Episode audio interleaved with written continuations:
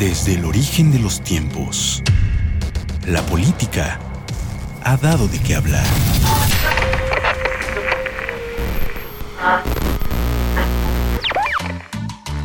Para eso, compartamos el atole.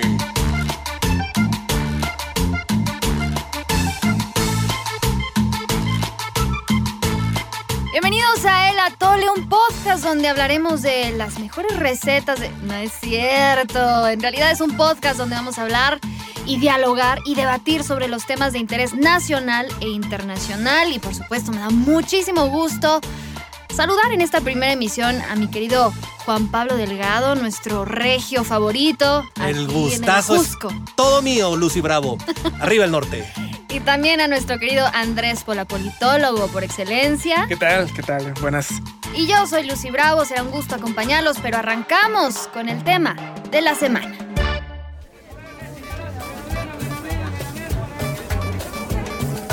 Pásele, pásele, pásele. Oye, el atole arranca caliente. ¿Qué caliente? Calientísimo. Hirviendo, pues. Con un tema que ha puesto a temblar a todos los periodistas y opinadores. Tengo miedo.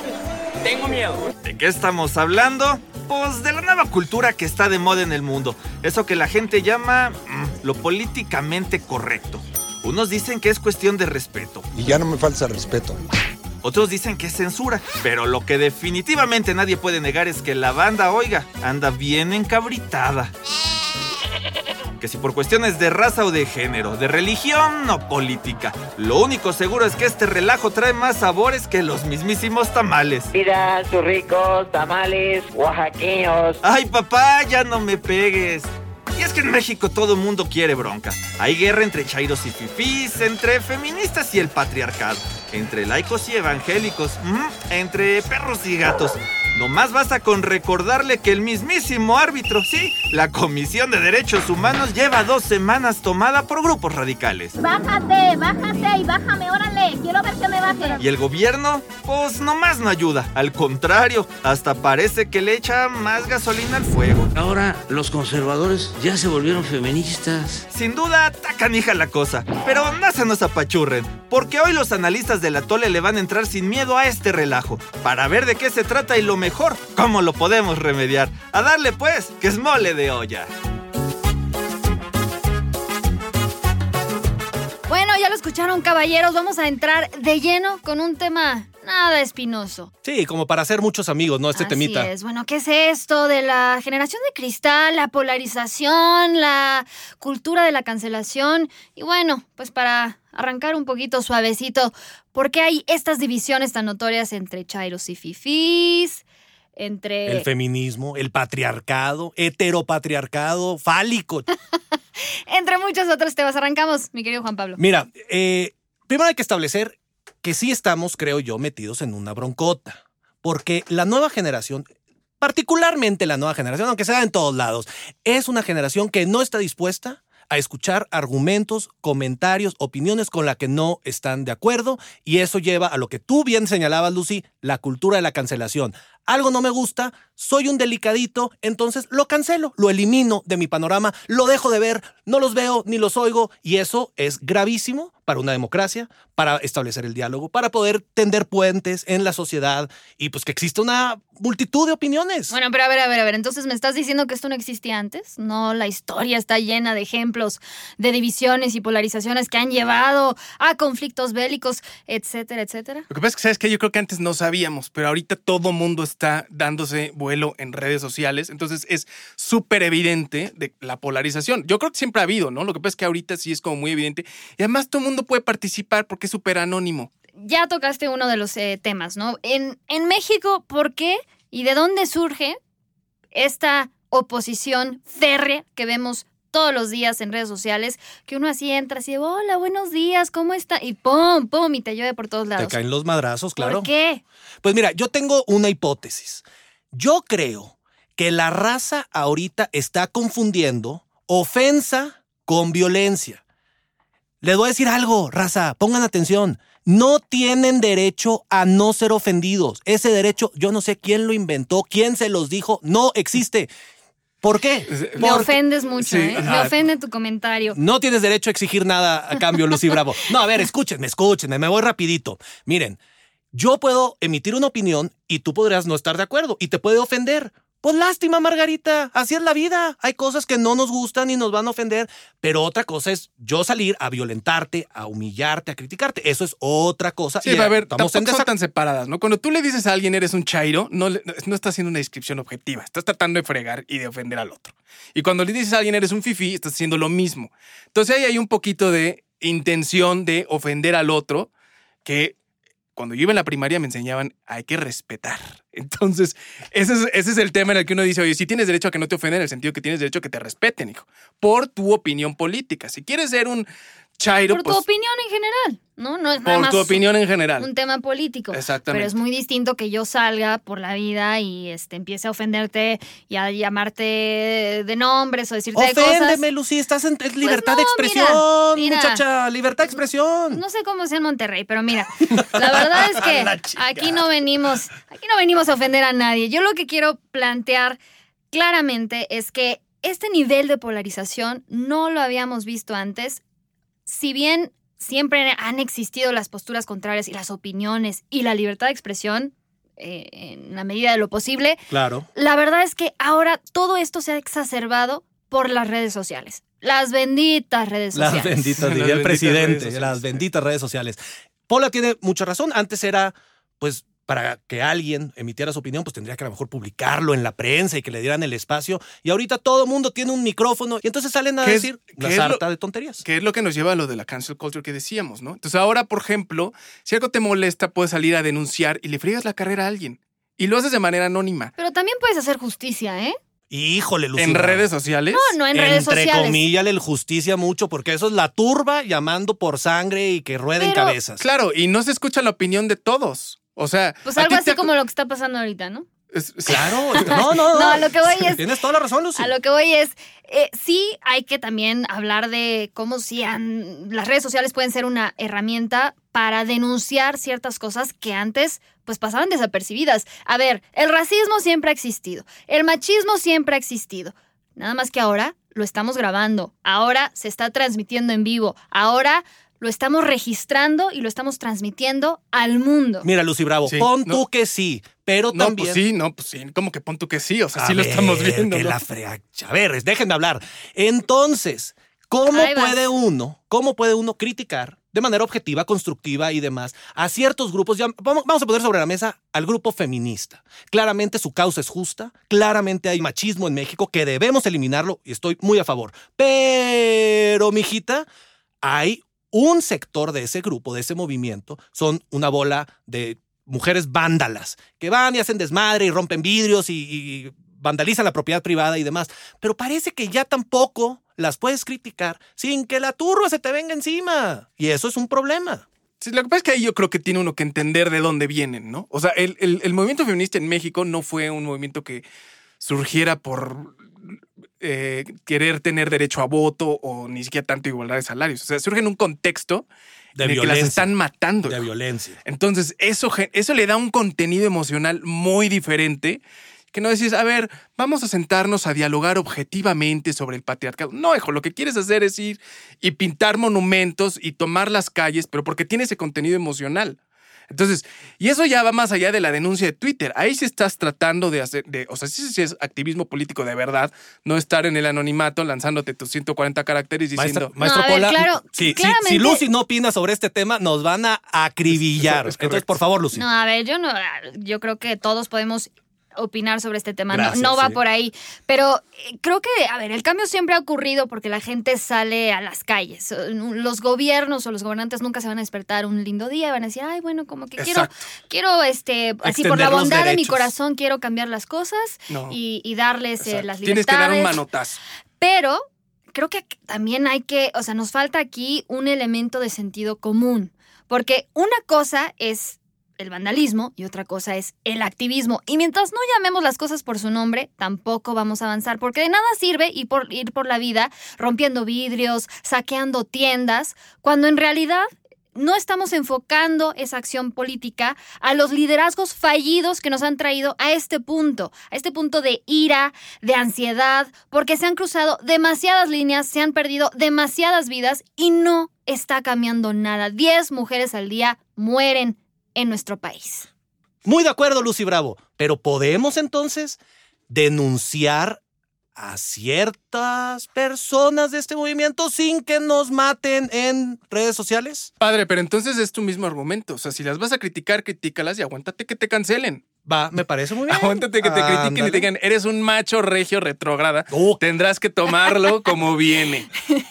Híjole, pues sí, ¿eh? la verdad, qué bueno que no, no vengo enseñando mucha pierna porque, este, luego, ya sabes, los regios se ponen favor, un poquito por violentos, se, se Que la- ofenden. A se ver, ofenden. señores. Así ¡Qué son. brutos!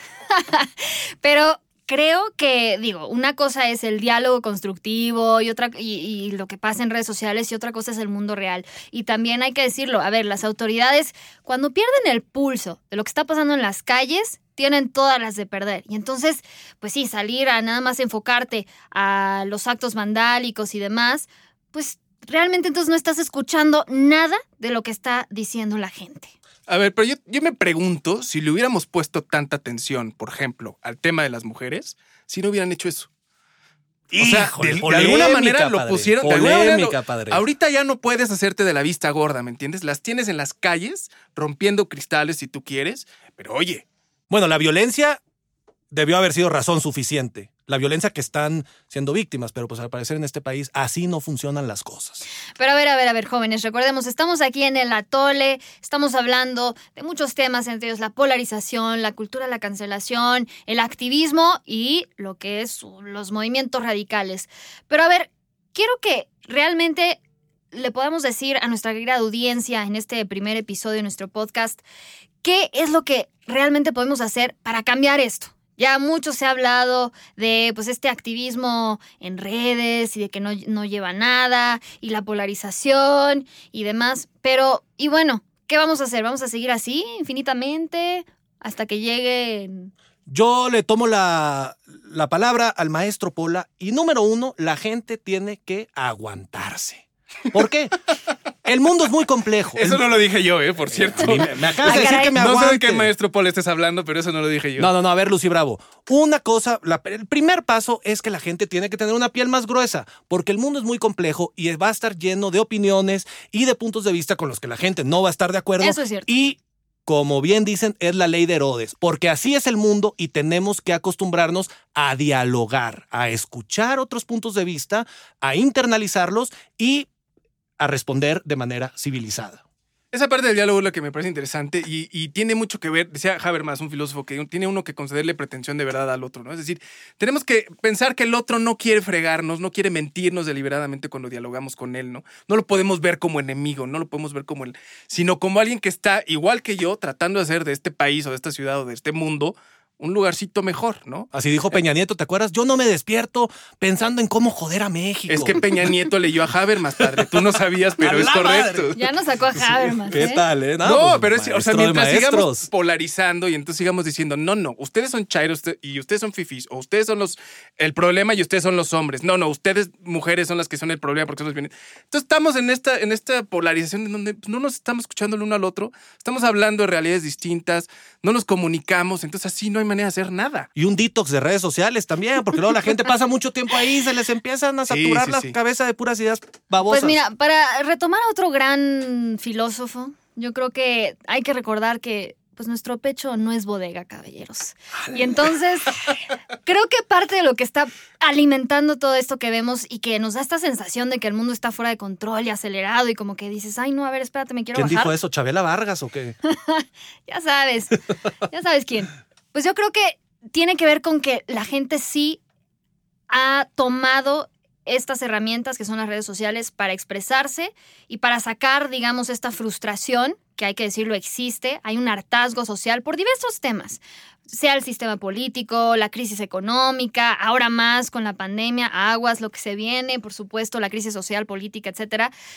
Y creo que en la medida que podamos detectar que hay un sentimiento humano genuino detrás de todo esto, quizá podamos avanzar, pero mientras nos quedamos nada más en este tema de, no, es que a ver, es que tú votaste por fulanito y no, pero es que a ver, es más de lo mismo, o no, yo estoy en desacuerdo, no vamos a llegar a ningún Sí, lado. claro, y estamos viendo ya, por ejemplo, en Estados Unidos y en algunos países de Europa, cómo esta polarización que se está dando cada vez más en México lleva a la violencia y a que los distintos grupos sociales antagónicos prácticamente ya no se reconozcan ni como ciudadanos ni como seres humanos. Hay pues están en pie en guerra en Estados Unidos. Trump es el perfecto pelado que ha exacerbado el fuego político y social y racial y demás, con las consecuencias que esta elección en noviembre va a tener, que van a ser calamitosas. Pase Oye, lo que pero, pase. eh, antes de que entres ese tema, que nos puede tomar seis semanas. No, ese para otro día, pero para más lo otro día no mencionando. Pero yo sí 50 diría. días, o sea, lo que falta de aquí a la elección. de aquí a la elección. Lo que yo sí diría es que, a ver, una cosa es la polarización y esa yo no la veo mal, ¿eh? Yo creo que está bien que, que tengamos puntos de vista radicalmente opuestos. Y entonces podamos discutir y nos cueste trabajo escuchar al otro y No, una entender al cosa es otro. la pluralidad, plura, plur- ay Dios, pluralidad eh, échale. de los puntos de vista y otra cosa es la polarización. Pero ¿qué tiene de malo? Es que es una vez más este miedo que es llevado a al discutir, extremo. a, le- a la opinión contraria. No tiene nada de malo mientras, mientras estemos con una actitud constructiva entre ambos. Sí, Pero es que Eso- estés es en el que otro eso no extremo. existe en la polarización, no hay espacio para una crítica constructiva, ese es el problema. Yo sí No, estoy con Lucy. Ah, No, Lucy, te cancelo. no, Lucy, te cancelo. Yo estoy con Lucy en este caso. Pero bueno, una cosa es eh, lo que veníamos comentando de la polarización y otra cosa es lo que podría suceder, eh, pues sí, en los siguientes meses. Sin duda creo que a este tema da muchísimo más de qué hablar y no nos queda más que pues tratar de poco a poco ir construyendo un diálogo para ya no ofendernos tan Desenmarañando fácilmente. este, este relajo. Así es, y bueno, pues para eso, afortunadamente, llegó el atole, señores, y para eso también su dosis.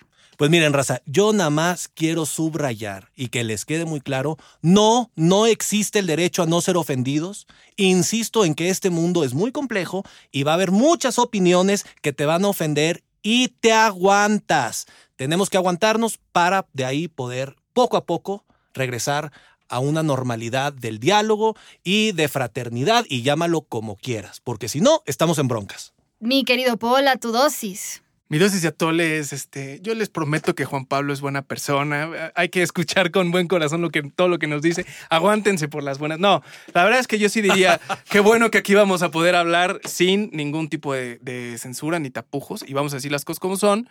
Y entonces, en ese sentido, ojalá podamos construir un poquito a que la gente piense de manera diferente. Y bueno, caballeros, yo solo agregaría que, bueno, no todo es eh, blanco y negro. Estos maniqueísmos que nos llevan a definirnos, eh, pues, entre bandos opuestos o entre víctimas y victimarios, simplemente no nos van a permitir tener una democracia que funcione, una sociedad que avance y, sobre todo, no nos va a permitir que señalemos a aquellos responsables de habernos llevado a este punto. Con esto concluimos y nos vemos en la próxima, caballeros. Gracias. Agradecimiento también a Pepe en producción, a la comandante, a Aurora Brito, que nos está latigueando, a toda la raza en cabina. Y pues nos vemos a la próxima. Así es, mi querido Pola, gracias. Hasta luego. Un placer. Hasta la próxima. Si quieres refil, aguántenos a la siguiente porque se nos acabó el atole. ¡Ay, los vidrios! Esto fue una producción de Azteca Noticias. Somos líderes en información digital. Somos multiplataforma. Somos Azteca Noticias.